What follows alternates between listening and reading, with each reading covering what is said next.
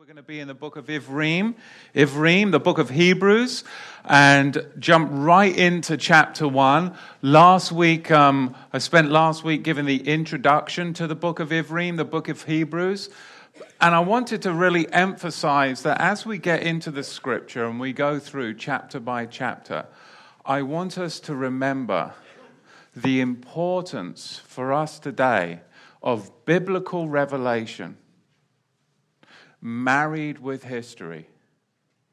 Because the whole reason that the New World Order, the liberal agenda is being thrust and pushed forward and they're getting away with it is because people don't have a Bible foundation and a clue what happened yesterday.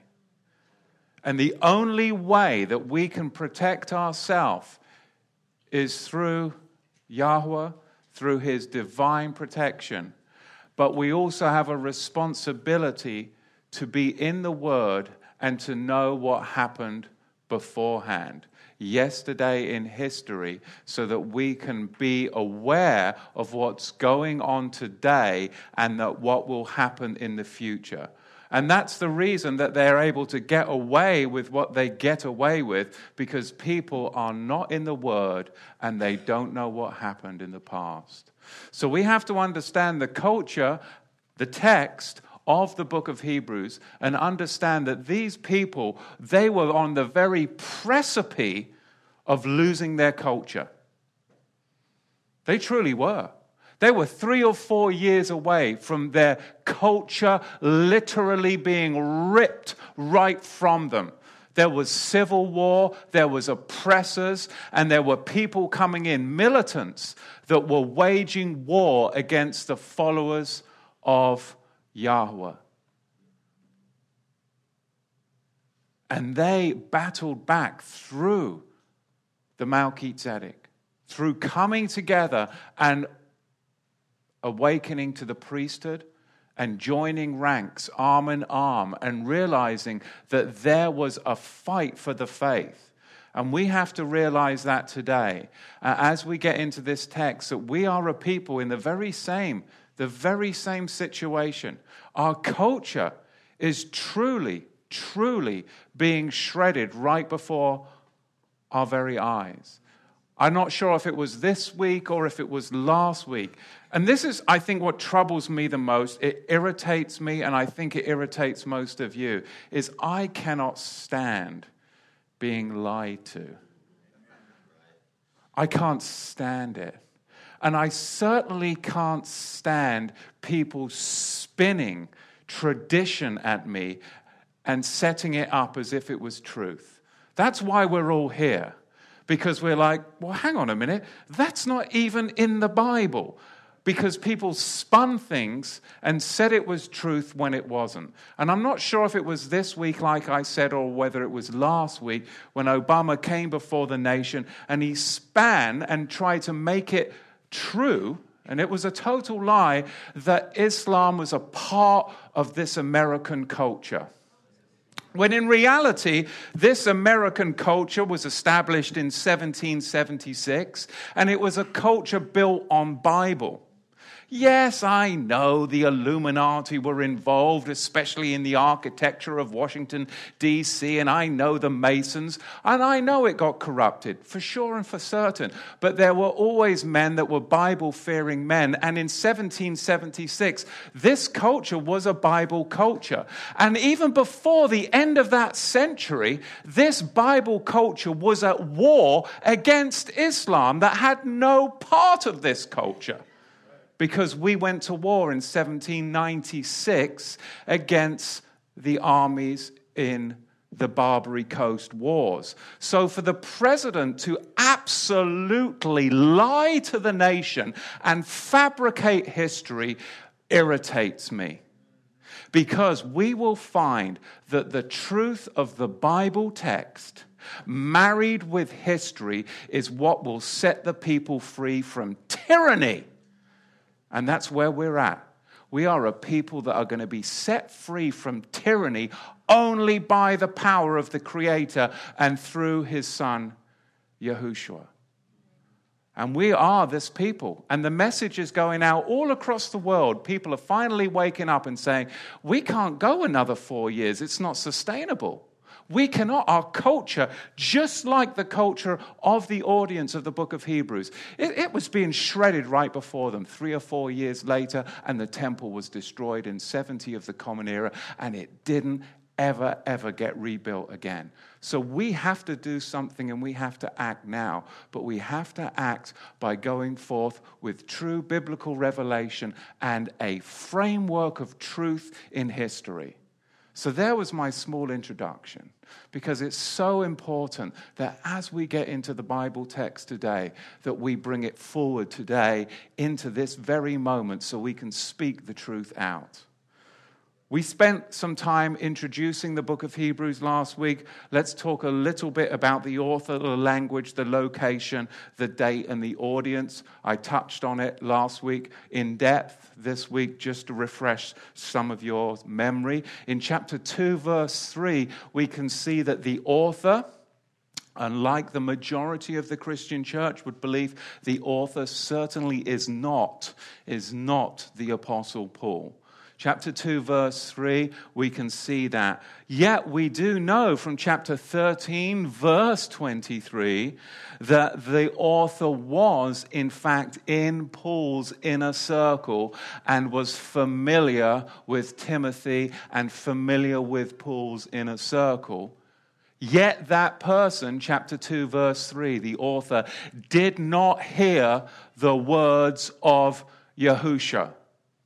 They did not hear the words of the Master, which would count Paul out because he heard his very words on the road to Damascus. What's the language of the book of Hebrews? It is Greek. It's Greek. In fact, it's the most eloquently written Greek in the whole of the New Testament. There is no evidence that it was written in Hebrew, and there is no evidence that it's written in Aramaic, but it is got so much evidence that it is the most beautifully written Greek because it is pulling from the Septuagint texts when it is quoting the Old Testament, the Tanakh. It's pulling from the Septuagint, which is the ancient Greek LXX that was translated by 70, some say 72 rabbis, about 200 before the Common Era. What was the location I believe the location of the audience, the audience, I believe, was in Judea. I believe in Judea. We looked at that last week. And the date of the writing of the book just prior to 65 of the Common Era. So, really, the last five years before their culture was totally shredded. Because we can find that the major Roman persecutions, they took place around 65 of the Common Era, yet they're not mentioned in the text. So, that would have me to believe it was just before the major Roman persecutions of 65 of the Common Era. The audience, chapter 2, verse 3, like the author, they were second generation Hebrew believers with many, many converts from the Levitical priesthood. The book of Acts tells us there were many that left and followed the Nazarene way. So this gives us a little bit of um, a um, understanding of what we're looking at as we now go into chapter one. What we're going to see as we go into chapter 1 is a contrast between old and new revelation, both in substance and in the way it came. Meaning, we're going to see a difference between its medium and its means. Its medium and its means. There's a contrast in the old and new in three ways. We're going to see method, time, an agent. A contrast in three ways method, time, and agent.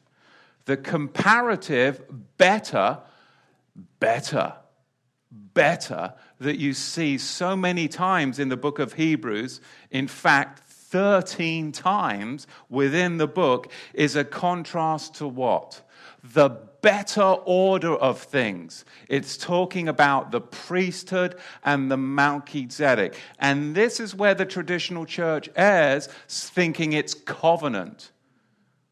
Well, you know, we got this new covenant, it's void of Torah. It's way better than that old law of Moses. And that's where they err, not understanding that the word covenant oftentimes isn't even in the text. And the King Jimmy, at least the new King Jimmy, does have the decency to italicize covenant, telling you it's not even there. so we can see that we're going to find a lot as we go into this wonderful book. Eloah, who in, ver- in diverse portions and in diverse manners spoke in times past to the Avot, the fathers of Israel, by the Nevim, the prophets. He has in these Yamin Achorin in the Hebrew, meaning these last days, spoken to us in Son. Now, the translators add by his son, but that's actually not in the text. It literally says, in the last days, spoken to us in Son. And we'll get into that, but that's a very key point. Spoken to us in Son, who he appointed heir of all things, through whom also he made the Olamim, who being the brightness of his Tifereth, his glory, and the express image of his substance, and upholding all things by the word of his power. When he made, he had by himself purged our sins. He sat down on the right hand of the majesty of high. Verse 4 having become so much better than the heavenly malachim. And again, right there, we have a real disservice by many of the translators. They insert being made. So have a look in your text and see in verse 4 if it says having being made. If it says that, just scratch that out. Having become is actually in the text. Being made is when they're monkeying with the text for a what? Religious doctrinal purpose. And I'll get into that a little bit more as we go through the word. So much better he became so much better than the heavenly malachim, angels, as he has inherited a more excellent name than them. For to which of the heavenly malachim said he at any time, You are my son, this day have I brought you forth? And again, I will be to him an Abba, a father, and he shall be to me a son. And again, when he brings the first brought forth into the olam, this world, he says, and let the heavenly malachim, angels of Eloah, worship him. And the heavenly malachim, he says, who makes his heavenly malachim, his heavenly angels, spirits, ruachim, and his avadim, his servants, a flame of fire? Verse 8 but to the Son, he says, Your keseh, your throne, O Eloah, is forever and ever. The Hebrew word there would be leolam vayed. A scepter of zadakah, a scepter of righteousness, is the scepter of your malchut, your kingdom. You have loved Zedekah, you have loved righteousness, and you have hated iniquity. Therefore, Eloah, even your Eloah, has anointed you with oil and the oil of gladness above all of your fellows. And verse 10 And you, Yahweh, in the beginning have laid the foundation, the foundation of the earth and the Shamaim, the heavens, are the works of your hands. They shall perish, but you remain, and they all sh- shall grow old as does a garment. And like a mantle, you shall fold them up, and they shall be changed. But you are the same, and your years shall not fail. But to which of the heavenly malachim, angels, said he at any time, Sit on my right hand until I make your enemies your footstool? Are they not all serving Ruachim? Are they not all serving spirits? Sent forth to serve those who shall be heirs of salvation. There's so much there. That's chapter one. But we can see the whole thrust is the magnificence of the Son. The magnificence of the Son. Verse 1 Eloah, who at diverse portions and in diverse manners spoke in times past to the Avot, the fathers of Israel, by the Nevim. He spoke to them by the prophets. Verse 1 this is talking about the means of revelation. What's the means of revelation? In old times, Yahweh spoke through diverse portions and diverse manners. So the source is who? The source is Yahweh. But how did he speak to them? Through diverse portions and diverse manners. So man is the agent, but the means is twofold diverse portions and diverse manners. So the diversions, the divi- excuse me, diverse portions speaks of what? Yahweh's revelation quantitatively. It came in successive portions. It wasn't poured out all at once, was it? He distributed his revelation in successive portions through each and every successive generation. He didn't just drop his whole revelation, woof, in the prophet Daniel's lap. He gave it out through diverse portions, spread it out over successive generations. He gave out portions over thousands of years to his servants. Some prophets had volumes, some prophets, just a few verses. But it was always what? It was always progressive and it was never final. It was always progressive. It was always progressive and it was never final. No prophet had the final revelation, did they? Never. And the audience now is really picking up on this because their culture is disappearing and they're awaiting for what? The final green button, the final revelation that's coming to them that's never come before upon the whole nation. And there's catastrophe all around them. And they need the message of the final revelation that must come, not through Moses. Who was part of the diverse portions, but now through the Melchizedek, which is going to be the final revelation. Now, the second way that the Creator Elohim would speak to people would be through diverse manners. And it speaks of quality. He would speak in various ways and, and in various means. Sometimes Yahweh would affect what? The created world, just like he did in Egypt, didn't he? He affected the created world. He parted the Red Sea. But then at other times, he would speak through malachim, through angels. At other times, he'd speak through the patriarchs. And then at other times, he'd speak through the prophets. His revelation always came in what? Diverse ways.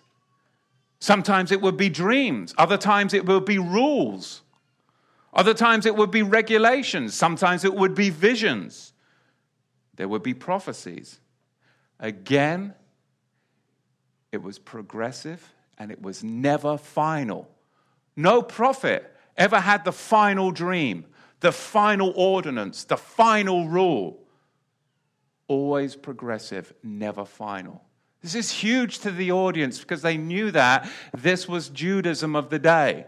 It was always progressive, never final. And something's going to change. Verse 2.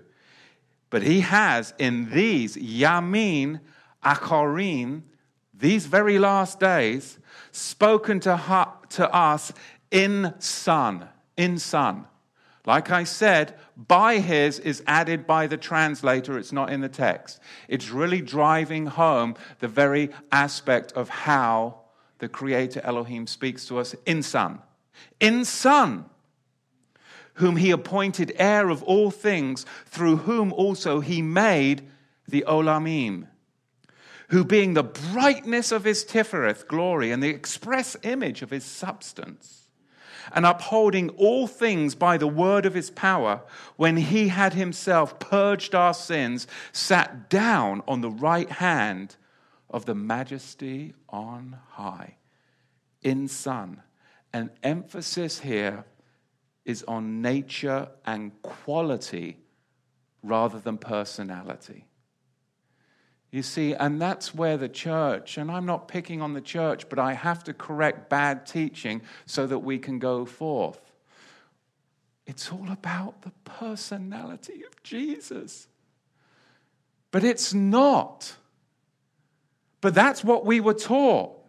Oh, well, it's my own personal relationship with the personality that I've created in the image of what I want. You see?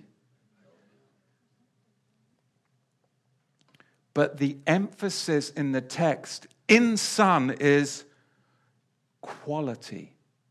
The quality, not the personality. He spoke to us through the prophets, but now he's going to speak to us through sonness. Through sonness. And it's not going to be about this personality, but it is going to be through priesthood and, in fact, high priesthood. Cohen Hagadol, authority. Authority. Not personality, but authority. The author has contrast right here in our opening verses, and it's so easy to speed through it. But the author has contrast the many prophets and the progressive revelation of the Tanakh, the Old Testament, with the Son, the oneness of the Son, and the finality of the last days revelation through the Kohen Hagadol, the high priest. We're going to get finality. Which means that you can't have some Yehu, and I say that deliberately, some of you may know where that comes from like Joseph Smith coming along centuries later saying he got some new revelation because it is no longer progressive. The Melchizedek is final. So you're now coming against the whole book of Hebrews by saying that you got some new revelation. Joseph Smith, Mohammed, no, it's now final, secure. Today we have final revelation. It's sealed. You're secure if you stay with the final revelation. You're insecure, apostate, and going to hell, the flames, when you start taking on some new false prophet, whether it be in the sixth century or in the 18th century. You see?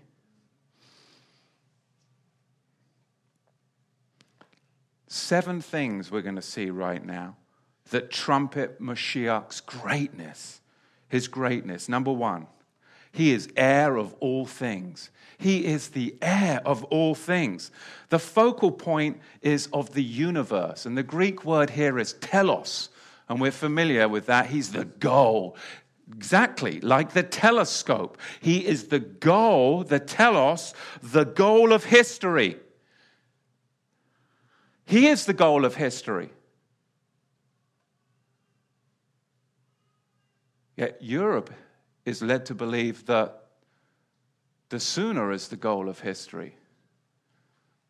And that's the danger that they're in right now believing that the Sunnah is the goal of history. Now, the Sunnah, of course, is the compilation of the Hadith and the Sirah, the life of Muhammad. And we'll get into that a little bit later, but people think, you know, that the Islam follows just the Quran. The Quran is only 14% of the doctrine. 84% of the doctrine is the life of Muhammad, which is the Sunnah, the Hadith, and the Sirah. And that's what, is, uh, that's what Europe thinks now is the final revelation, and they believe that they're under that. And we've got all these liberals are now trying to backpedal like Angela Merkel because they see that they're in the quicksand. But it's too late. Is it going to be too late for our culture? It's too late for the believers' culture in Europe. Those of you that are listening in Europe, dangerous place to be. Very dangerous place to be if you believe in Yahweh and his son and the high priesthood of Yeshua. Like I said, seven things that trumpet Messiah's greatness. Number one, heir of all things. Number two, through him he made the world. Everything is under his reign. Everything. Everything is subject to him. The Son operates the universe through successive ages. Number three, he's the brightness of Tifereth of Yahweh. He is the brightness of the Creator Elohim's glory, meaning his Shekinah. His Shekinah, or his Shekinah glory. Hallelujah. See, I can do a southern accent. How's the Shekinah glory come into the tent meeting tonight?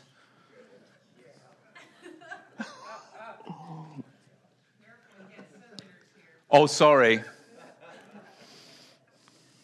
Meaning what? He's co essence. Co essence of deity is manifesting glory. That's what Yochanan chapter 1, verse 1 is, right? The fourth thing of Messiah's greatness, he's the very image of his substance. He is Yahweh's manifest character. Colossians chapter 1, verse 15. The fifth thing, he upholds all things by the word of his power. And this is present tense. We haven't been abandoned. We haven't been abandoned. Europe hasn't been abandoned. We haven't been abandoned. By means of his spoken word, he is going to carry us through to the telescope, the goal, the telos. He's going to carry us through to the goal which is what? The creation, the universe, mankind, the nations, and eventually the government is going to rest on his shoulders, not on Muhammad's shoulders. But you wouldn't know that right now, would you? Number six, he made purification for sins. It's his exclusivity, cleansing high priestly work that we press into. And number seven, this is what really gives me comfort. He sat down at the right hand of Eloah. It's a finished work. There's no future Yom Kippur atonement needed.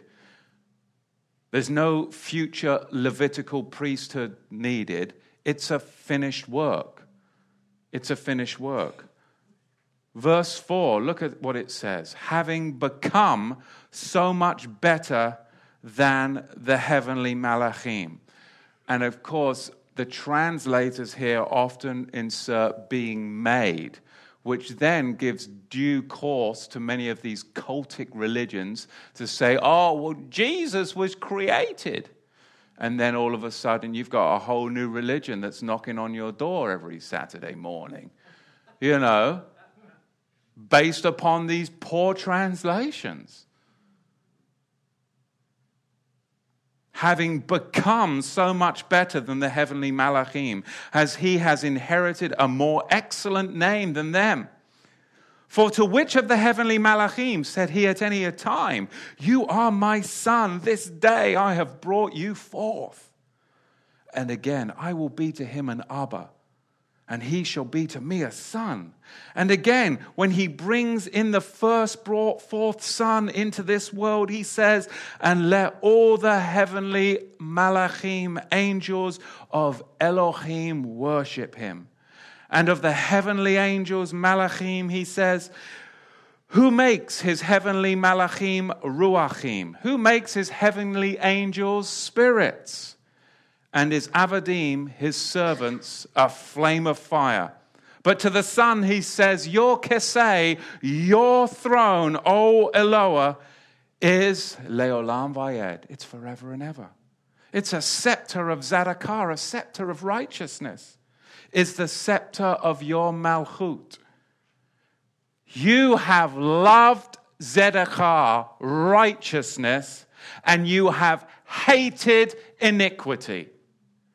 And if you and I don't have that testimony, then we are drawing back. If you don't hate iniquity, and if you don't love righteousness, then I'm wondering what the hell's going on in your faith walk.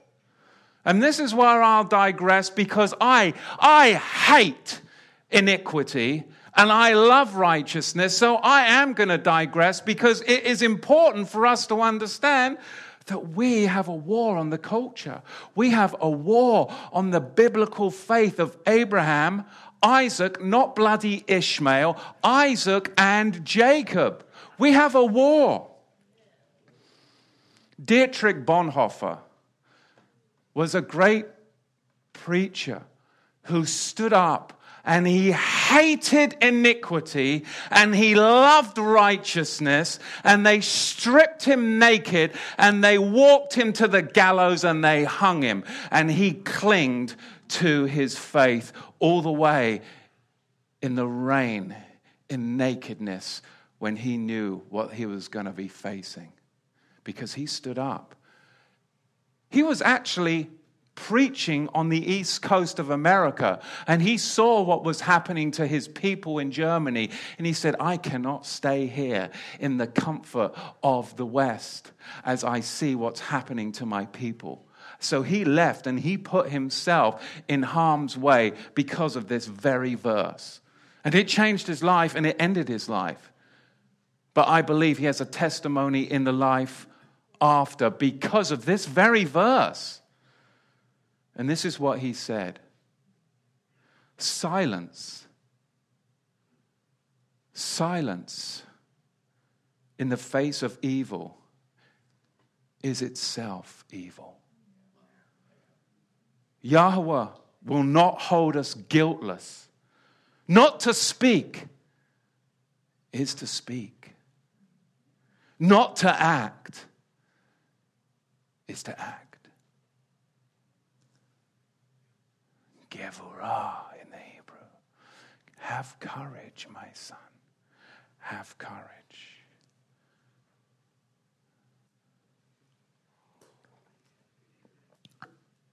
And people are astounded that Donald Trump would come out and say something as insane as the liberals would say, as to, oh, we should close the borders and we shouldn't let Muslims in the country until we know what's going on. Well, that's outrageous, the liberals say, hearkening back to the Japanese internment camps, neglecting that the liberal Jimmy Carter did the same thing with the Iranians in the 70s. Let's not, you know, broadcast that too much. But I would disagree with Donald. I don't believe that we should do that. I don't believe that we should close the borders to the Muslims. I believe we should open the borders to the Muslims. But I believe what we should do is what the Bible calls equal weights and measures. And by history, we can learn what we should do, and this will solve the problem we should use the Sharia law and the status of a dhimmi on Muslims themselves. The status of a dhimmi is a person that is subjugated under Sharia law. And this is what happens when the Mohammedan goes into countries all over the world and they impose Sharia law those that do not convert to Islam are put under what's called a dhimmi status, subjected.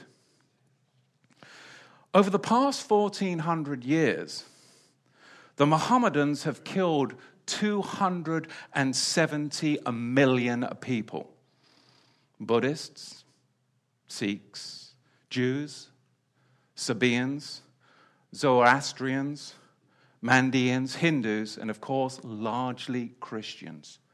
1400 years, 270 million people, and numerous cultures have been wiped out. Africa Iraq, Syria, Egypt, Turkey, Lebanon. These were Christian, Russia, Christian cultures. But like I said, open the borders and let's look at something called the Treaty of Umar. The Treaty of Umar was a contract signed when Islam, under the Rashidun Caliphate, conquered Byzantine Jerusalem. When did the Caliphate conquer Byzantine Jerusalem? 637 of the Common Era. What's really scary about that is it was only five years after Muhammad had died, and it was only 20 years after the creation of Islam. It doesn't take long.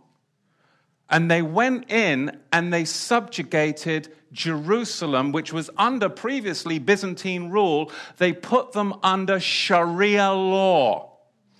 And they put them under the Treaty of Umar. And like I said, let's open the borders, but conversely, let's see how it would look if we, in this Bible land of America, this Bible culture, 1776, of America, were to hold the Mohammedan to his own Sharia standards and his own dhimmi status in our Western Bible culture. Now, let's do unto the Mohammedan in our culture as the Mohammedan does in every culture that it subjects under Sharia law. So as I go through this, don't be outraged at me. Because as I go through this, every single thing that I mention is what the Mohammedan has put every culture when they put them under dhimmi status. And it started with the Byzantine Christians in 637, and this is what they did. So, what if we were to make the Muslims in America dhimmis and put them under dhimmi status? That is what we should do. Every one of these rules the Christians in Jerusalem were subjected to. Every one of these rules. So don't be mad at me be mad at Muhammad.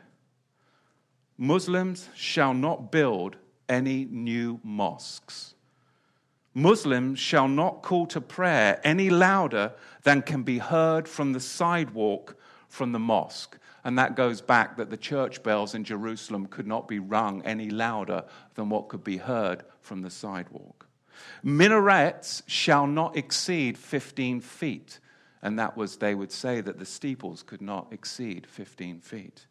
Muslims shall not build houses any higher than the surrounding house of an unbeliever. And an unbeliever, myself, I'm a kafir.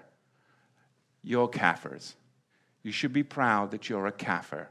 You're not an infidel, we are kafirs. There is more in Islam that is dedicated to the destruction of the kafir. You should own it. You are a kafir.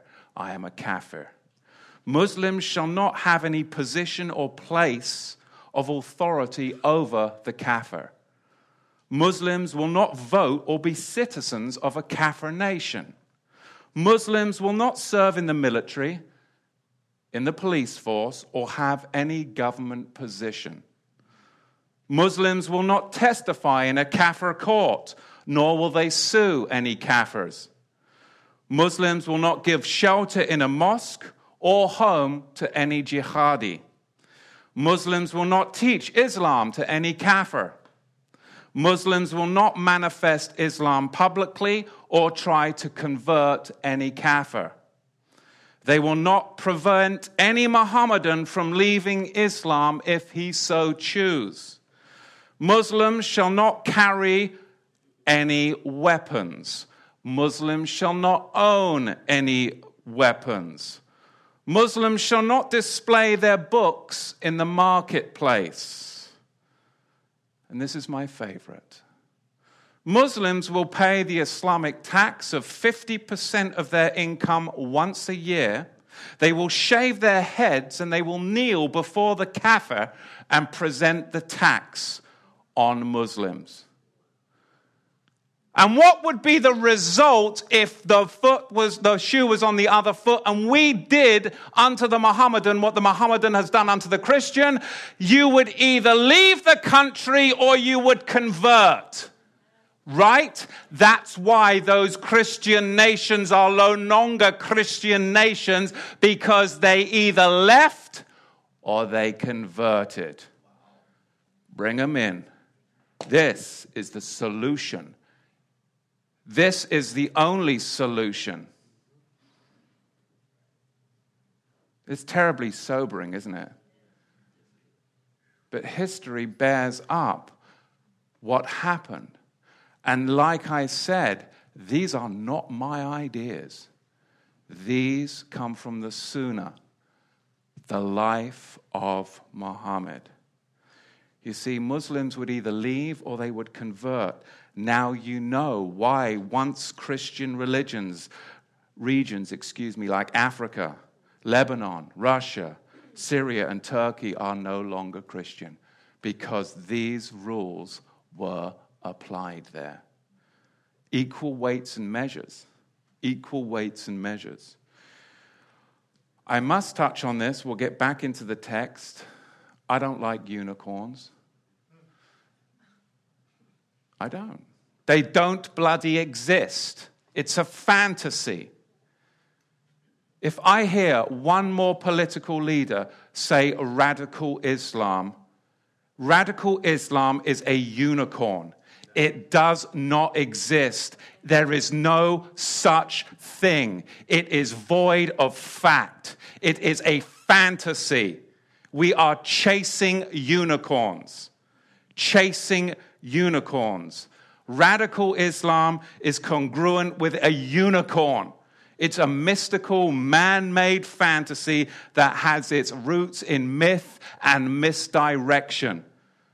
The words of Allah and the life of Muhammad, nothing more, nothing less, is Islam. The words of Allah, the Quran, and the life of Muhammad, the Sunnah, encapsulated in the Hadith and the Sirah, is Islam. Nothing more, nothing less. Jihad is Islam. Killing kafir is Islam. It's not a unicorn. It's the words of Allah and the life of Muhammad. And therefore, it is the duty of every Mohammedan to perform it. Now, that's truth. Choke on it. You see, your Western likable next door MSNBC Muslim or Mohammedan is in reality an incomplete Muslim who is following the Meccan Quran. You see, people don't even realize there's two Qurans. There's the Meccan Quran where Muhammad, he wasn't very successful. In about 13 years, he got about 130 converts. He wasn't very successful. And then he went to Medina and he waged jihad. And he slaughtered the Jews in Medina.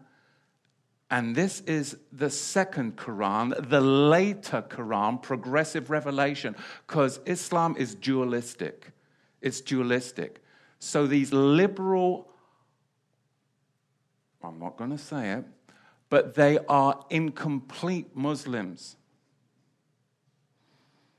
they're talking about the Meccan verses. A complete Muslim follows the two Qurans, and the Sunnah, which is the Hadith and the Sirah, the life of Muhammad, the life of Muhammad, 84% of the belief system. Whatever Muhammad did, that's what you did. How Muhammad worshiped Allah, that's how you worship Allah.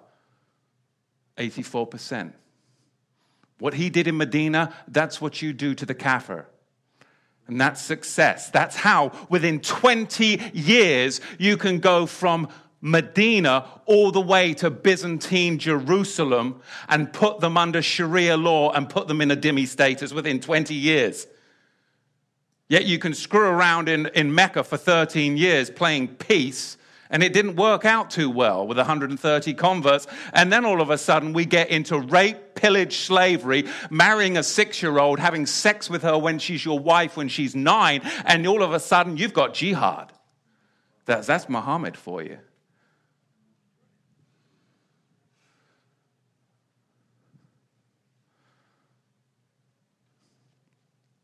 Why am I spending so much time on this? Because if you don't believe that New Testament believers were talking about what the Romans were doing, what the Zealots were doing, and that the walls were going to come tumbling down and their culture was going to disappear in four years, then you are deluded. Absolutely deluded, and you have no, no biblical knowledge. And I'll just come out and say that. We don't have time to play around when everything is literally falling around falling down and crumbling before us. And people can talk, oh, yeah, we can talk about the, oh, well, the pastor's in the Bible belt. Well, yeah, if it is the Bible belt, their trousers and the belt are down by their bloody ankles. They are. They are. Because they're too scared, too scared to speak out.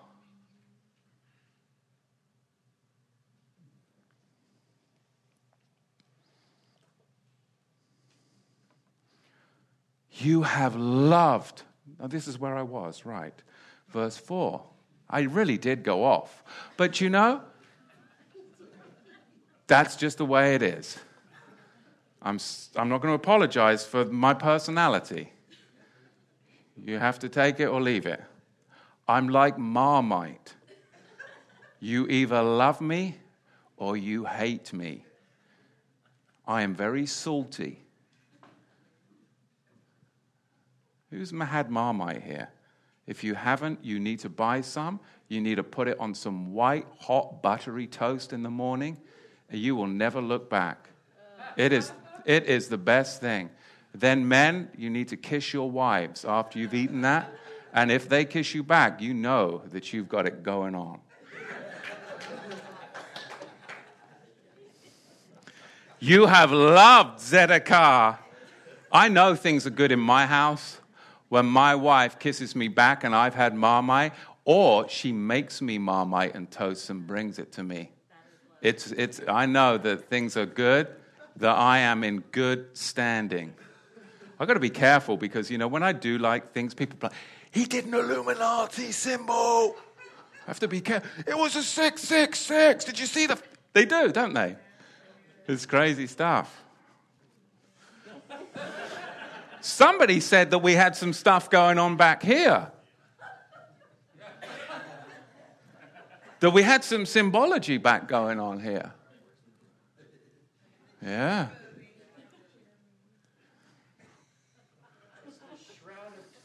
The Shroud of Turin. as long as it's not the Shroud of Muhammad, I'm all right. Wouldn't want that guy living next door. Well, here's a good one. Why don't you give somebody who doesn't know anything about anything, get them to read the book of Matthew, get them to read the Sunnah, and then you decide who would you like to live next door, Jesus or Muhammad? 100% they're going to be, oh, I'll have Jesus. You want to get fed some bread and some fish, or do you want to get your head cut off? I mean, it's not that hard, really. Look at the life, and you shall see. It's all in the fruit. You have loved tzedakah and hated iniquity. Therefore, Eloah, even your Eloah, has anointed you with the oil of gladness above all of your fellows. The Ruach HaKodesh is our anointing to stand up for righteousness. Because the leaders, The leaders of the nations, they are trembling and they are buckling. They have no Ruach HaKodesh. Their trousers are down by their ankles. It's all under the weight and fear of political correctness. You want to implement some politics? Implement the politics of Islam on Islam, and you will get rid of the problems you have in America. Put all the Mohammedans in this country under the dhimmi status of Sharia law, just as they did to the Byzantines, and they will either leave this country or they will convert.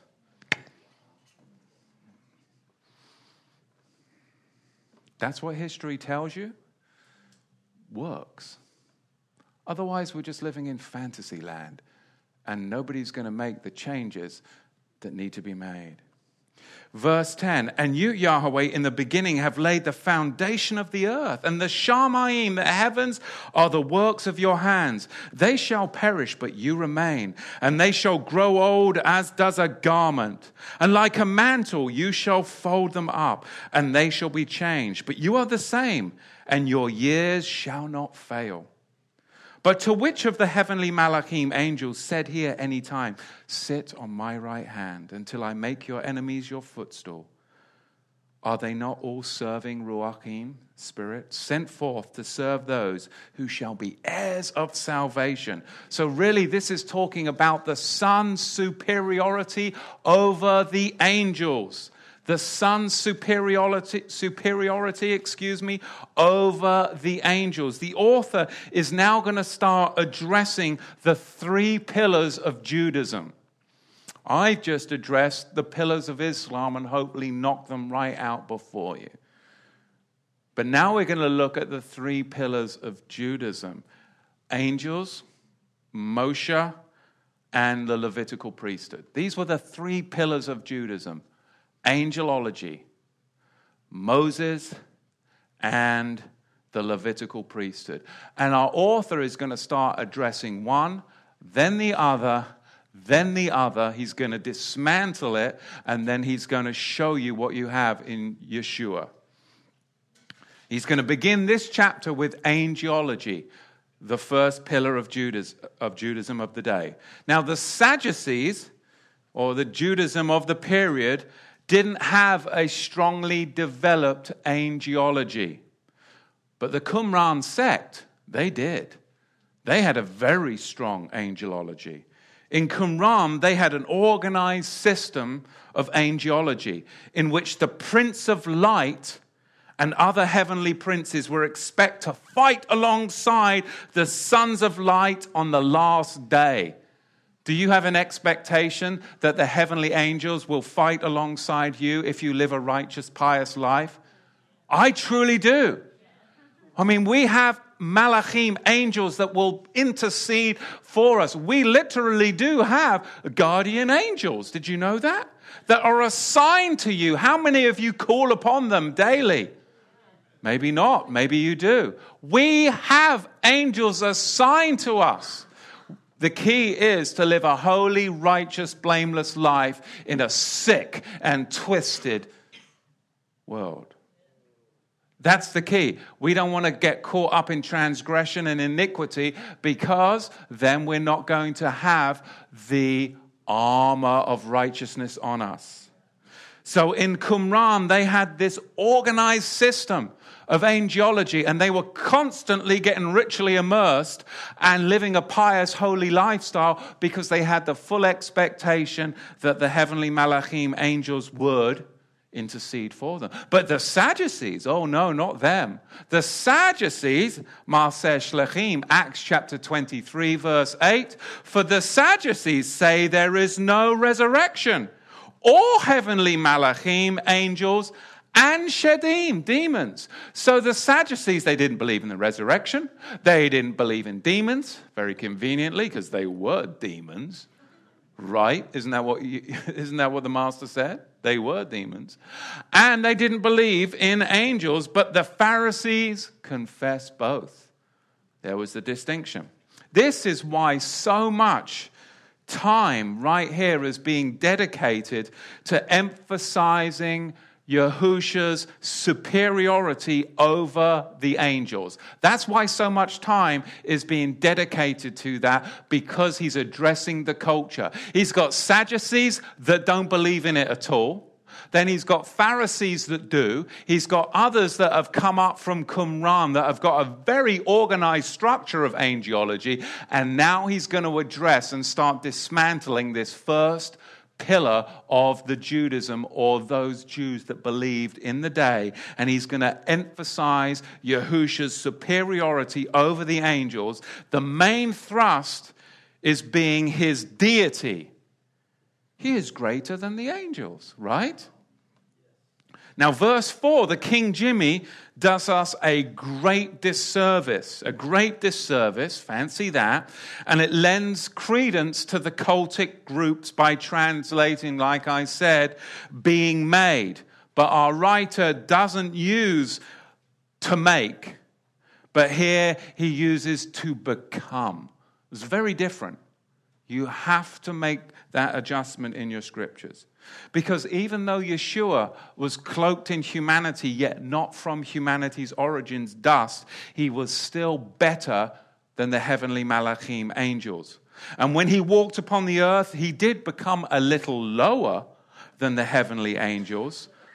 Chapter 2, verse 9. Yet in his deity, he was always superior to them. When he returned to the Shamaim, when he returned to the heavens in resurrection, he received a more excellent name, a name we don't even know. Revelation chapter 19, verse 12, and Philippians 2 9.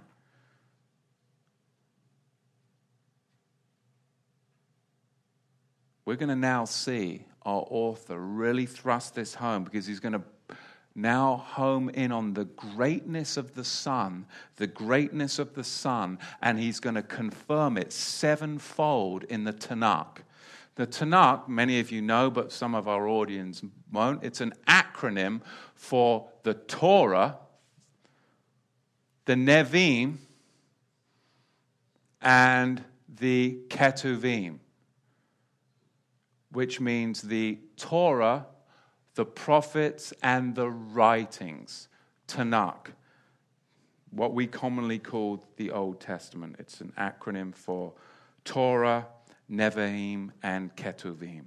So now we're going to find seven quotations in chapter 1, and they're going to demonstrate the Son's superiority over the heavenly angels. And this is where we'll finish up.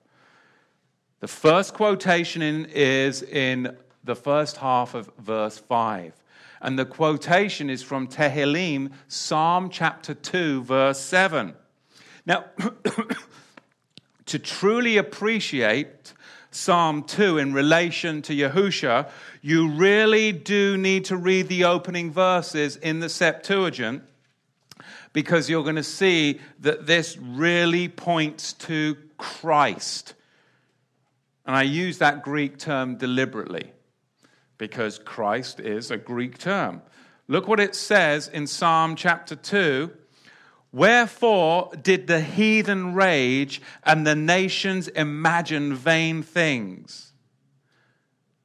The kings of the earth stood up, and the rulers gathered themselves together against the Lord and against his Christ. This is from the Septuagint, Psalm chapter 2, verse 7 saying, Let us break through their bonds and cast away their yoke from us. So the Son, we can find from this text, he has a special what? A positional relationship with the Father. A special positional relationship with the Father. A relationship that gives him rights. It's a relationship that gives him privileges. And it is privileges regarding the sanctuary, the sacrifice, and the priesthood.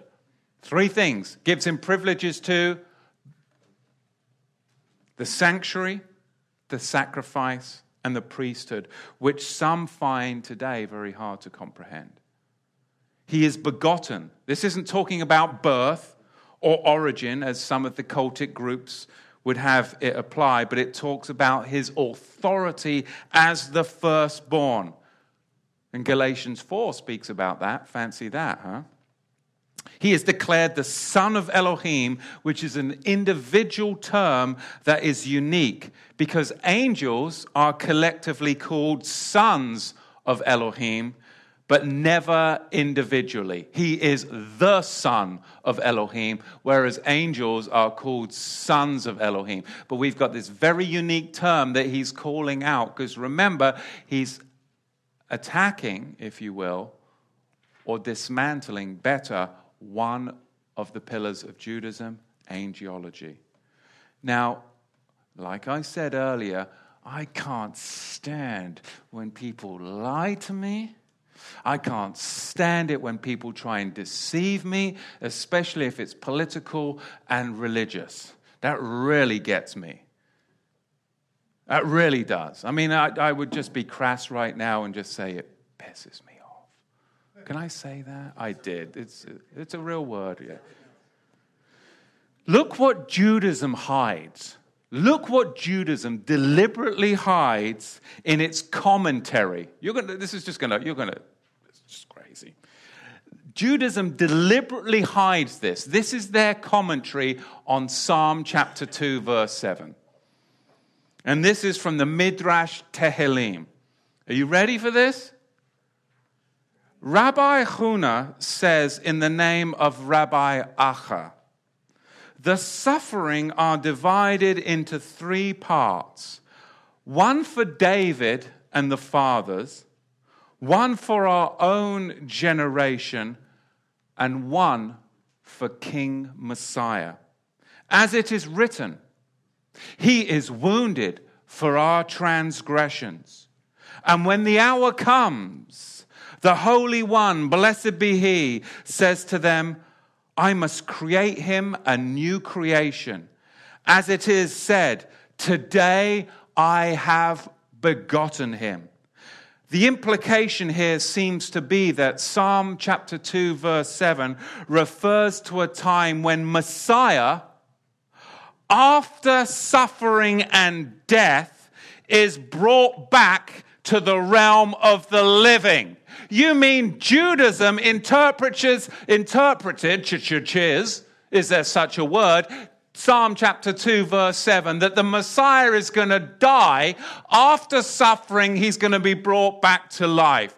But Judaism would have you today believe that you're insane by talking about the Messiah rose from the dead. Well, that's, that's, not, that's not in the Tanakh. Oh, well, it's in your commentaries that you've hidden from people for over two millennia, right there.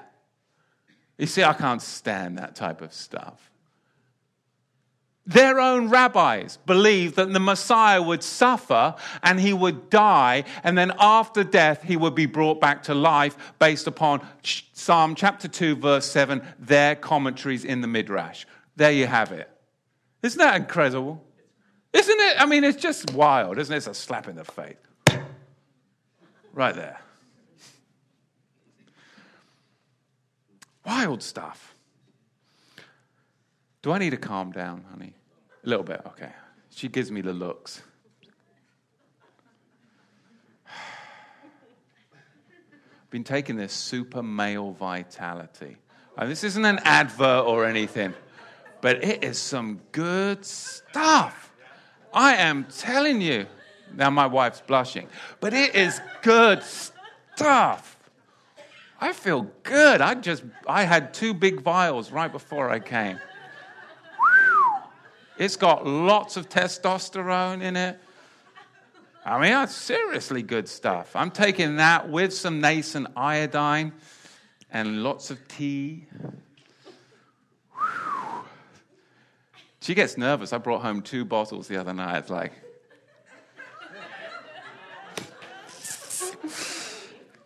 She's leaving. All right, let's get back to where we were.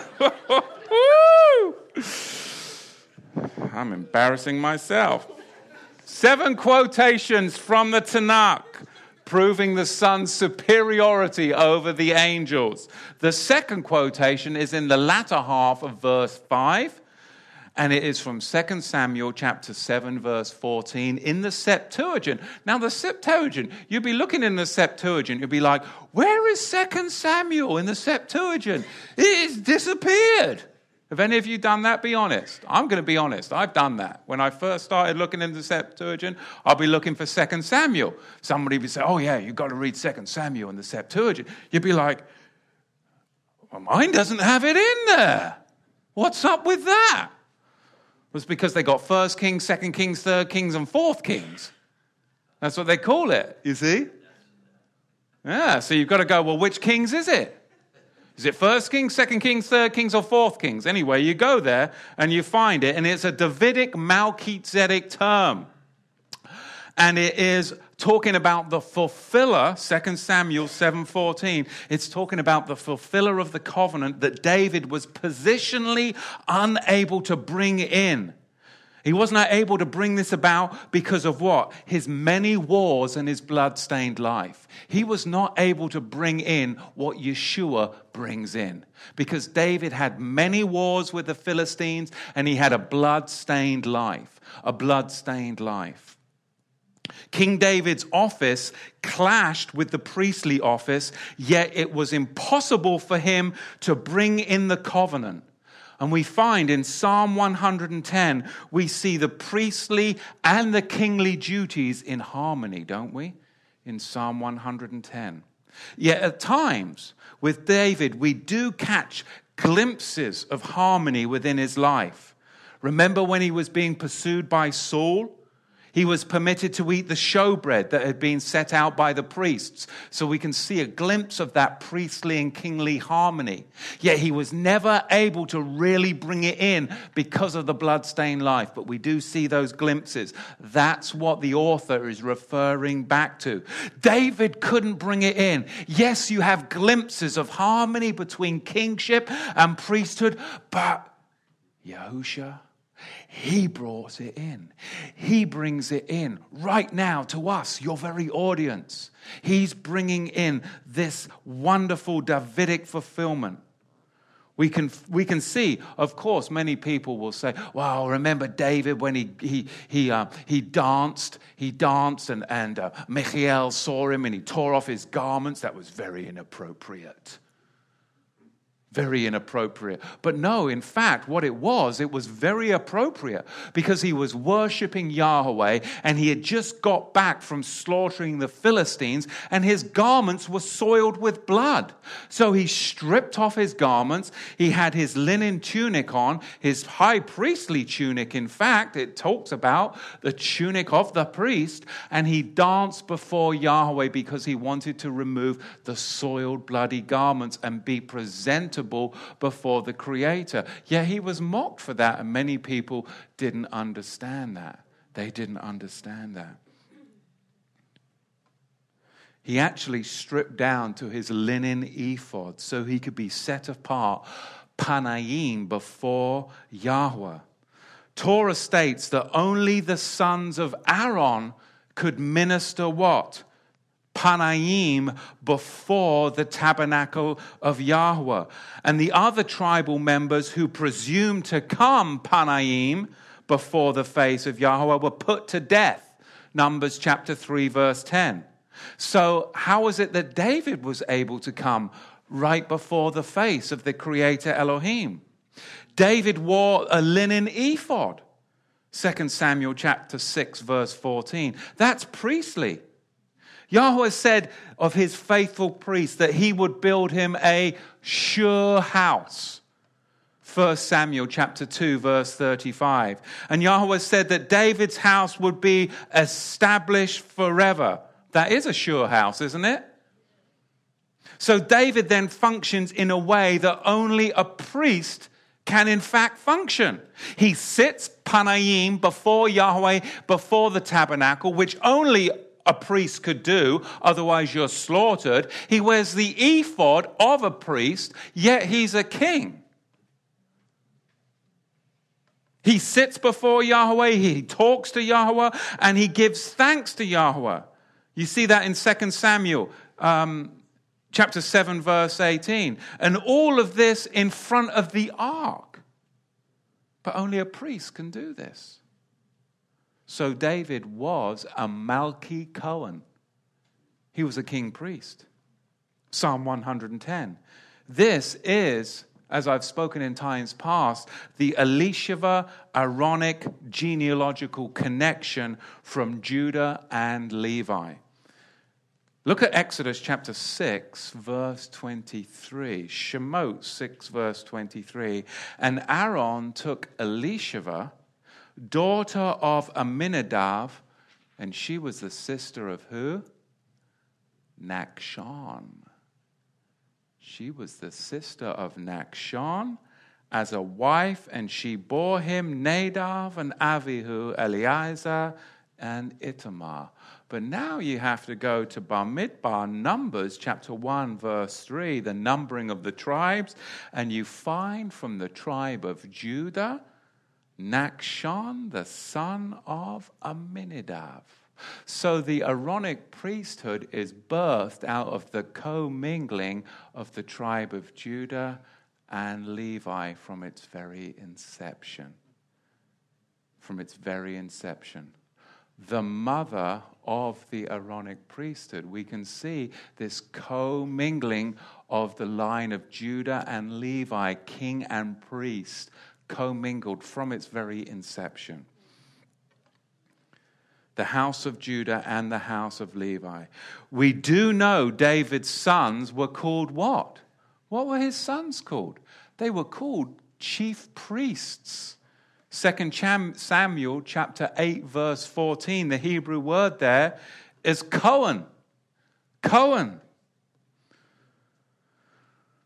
Acts 15 is all about what? Raising up the Melchizedek, the fallen tabernacle of king and priest being a member of, his, of this kingly priestly line was the key to how David was able to sit before Yahweh.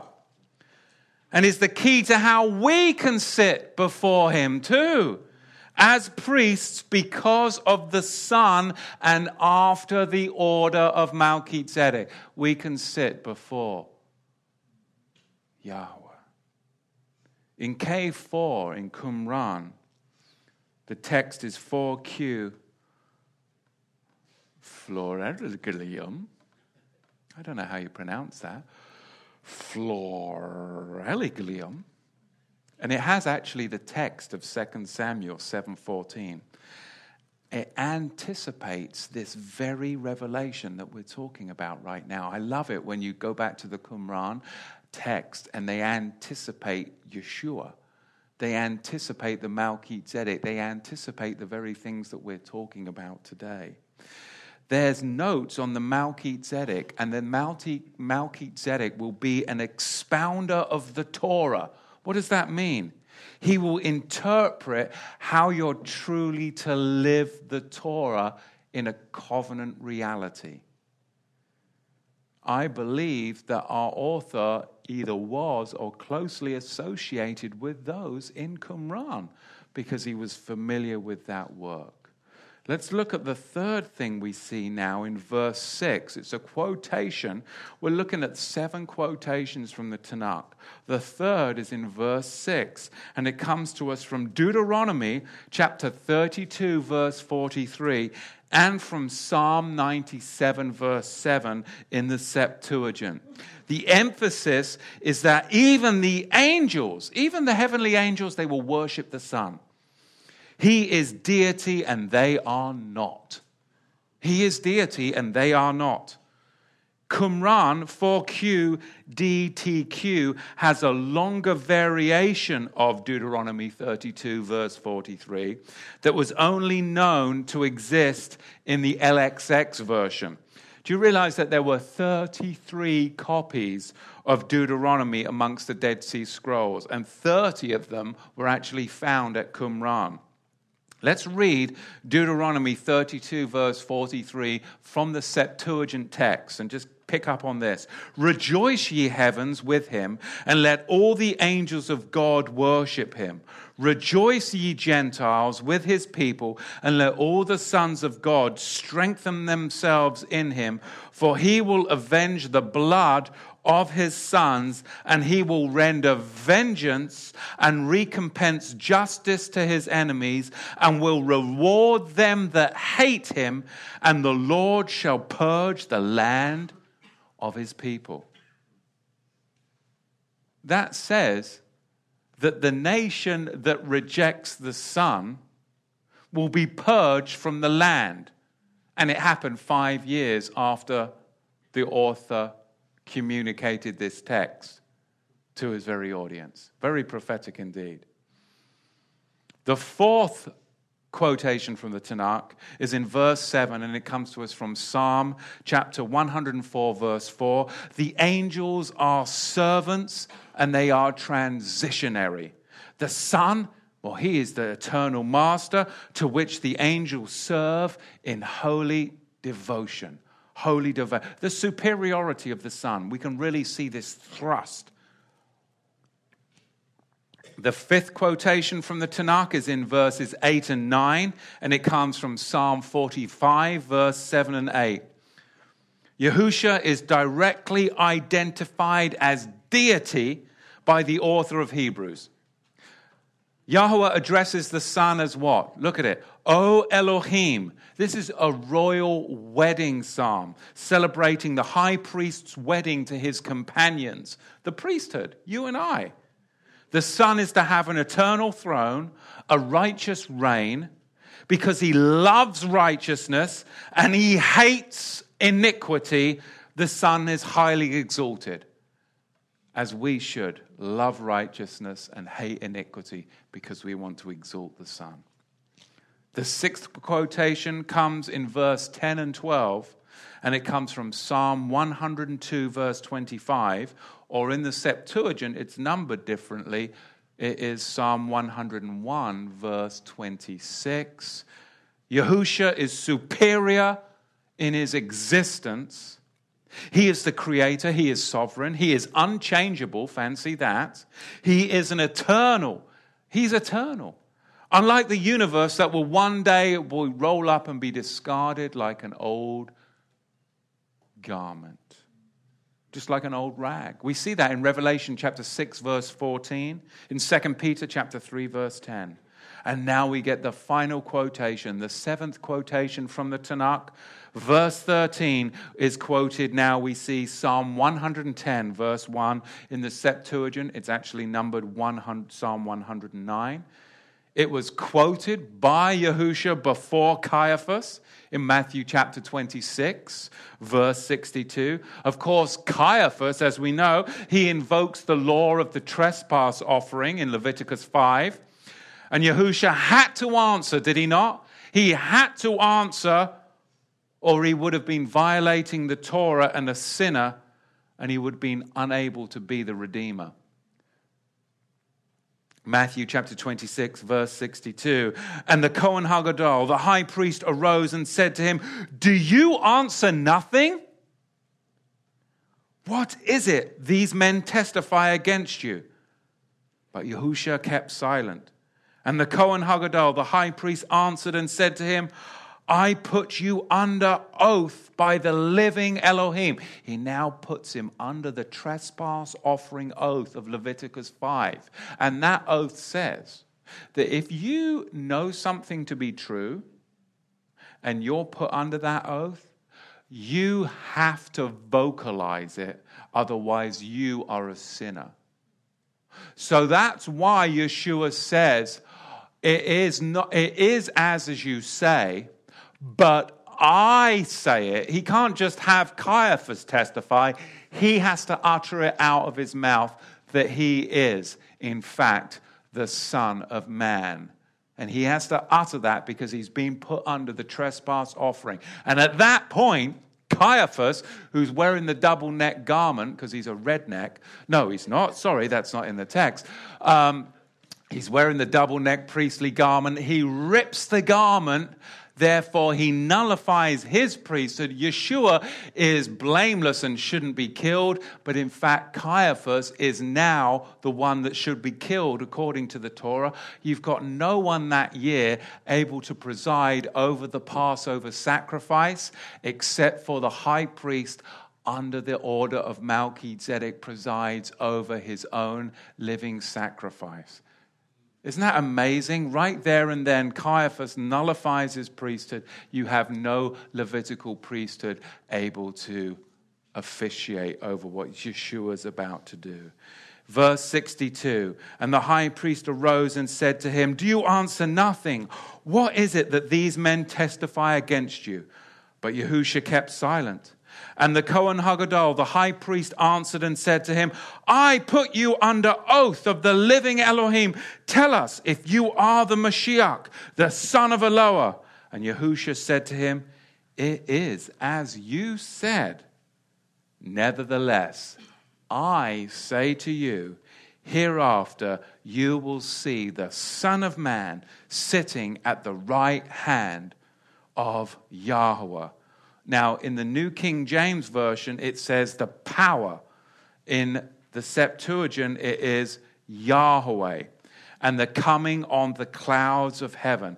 Now, Caiaphas, again, as we know, he nullifies his priesthood. He becomes guilty of death, Leviticus 10, verse 6. And this quotation emphasizes the completed work of enthronement glory in the equality with Elohim that Yahusha is what? He's deity. He's deity. Psalm 110, verse 5 in the Septuagint Yahweh qualifies verse 1 as Yahweh sitting at the right hand of Yahweh. It's amazing.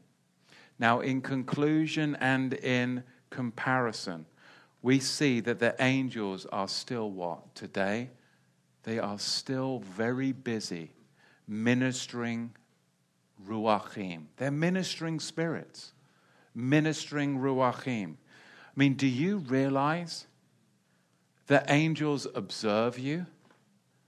They observe you.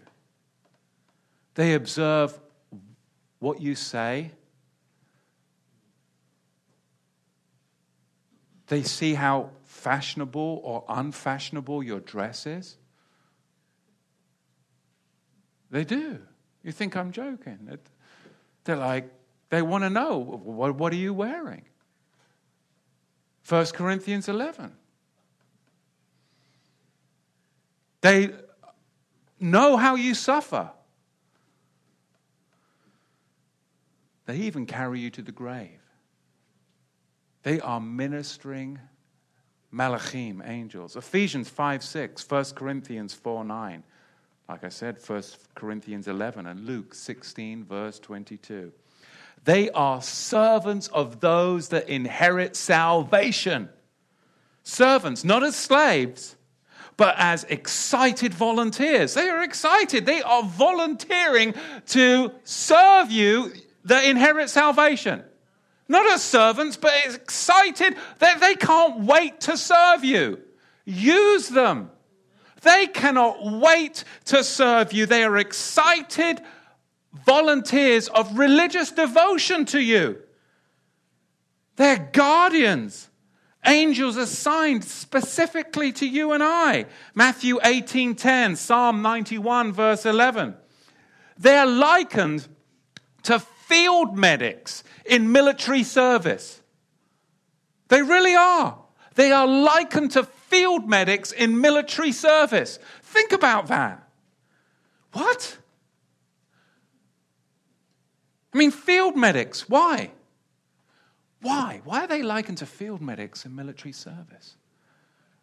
Because the bomb of the golden calf went off, blew the limbs off of Israel. The heavenly malachim, angels, came like field medics and attached the prosthesis of the book of the law to Israel's that they were then under the authority of the book of the law, hobbling along with a prosthetic limb until Yeshua comes along and he brings in the book of the covenant and they are now under his kingly, priestly lineage and Melchizedek realm. And now you still have the assistance of the field medics, but you no longer have a prosthesis.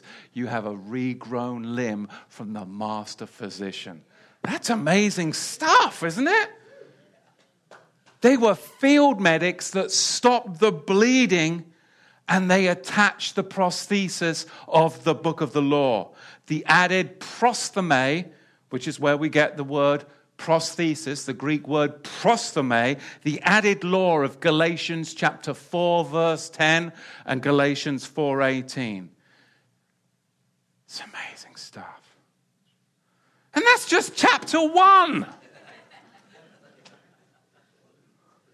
I'm exhausted. I'm going to have some of my more super male vitality, Tamara. Woohoo! Questions, comments, sorry, calm down. Oh, microphone. It's a good day today. I had a great Shabbat. I really did. I love Shabbat. I love it. I had challah bread for dinner last night. I had challah bread for breakfast this morning. Hallelujah! Questions up front. Oh, back here. Aaron from the Aaronic priesthood. How are you today? uh, so my understanding is that the uh, the Hebrews, or the, the audience there in Hebrews, is a culture of Aramaic speaking people, is what I understand from history. So why would this person, if not Paul, write to them in Greek? I, from my research, I haven't found any evidence that they were an Aramaic speaking culture. I found that they were Hellenistic Jewish culture, very, very stooped in, in the um, Alexandrian texts. And that's why I believe it was written in the Greek primary to them.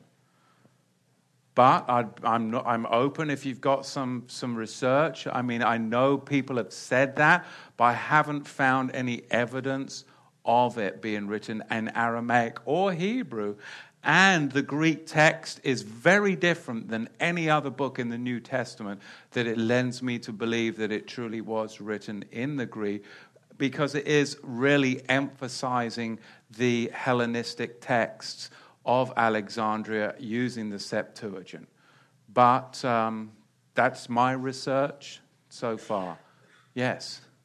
Um, this is going back to when you were talking about how people should use equal weights and measures and impose the same law on Islam. Um, what about the instant inclination to think, don't repay evil with evil? Because I think that's what the common person does, is they think, well, we can't do that to people. We're Christian. We don't, we don't do that kind of a thing, you know? And so what do you suggest that the common person do? Do you get involved in politics and well i mean i suggest the common person read the sunnah and look at the look at the life of muhammad and then read the life of um, Yahusha and choose.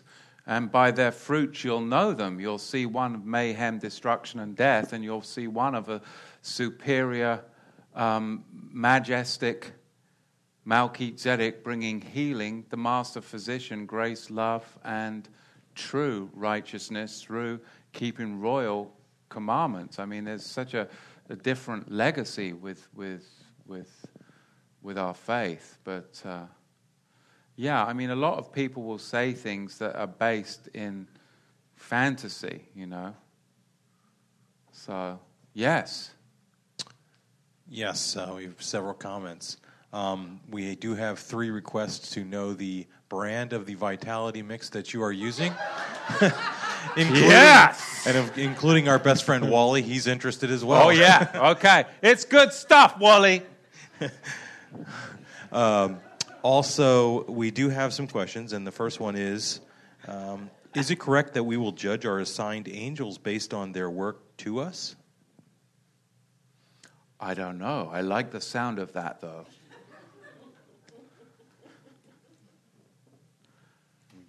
But I don't know. I'd like a verse supporting that, would be good.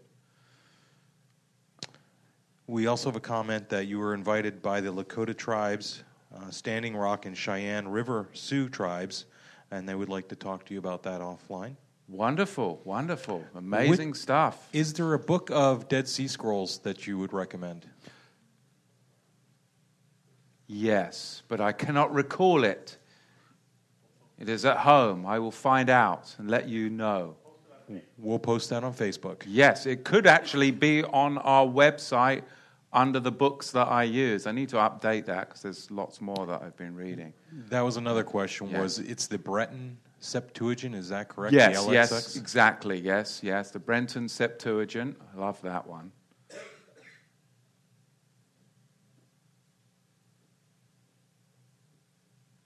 And I think that was the last comment. Oh, okay. No cabbage. Good.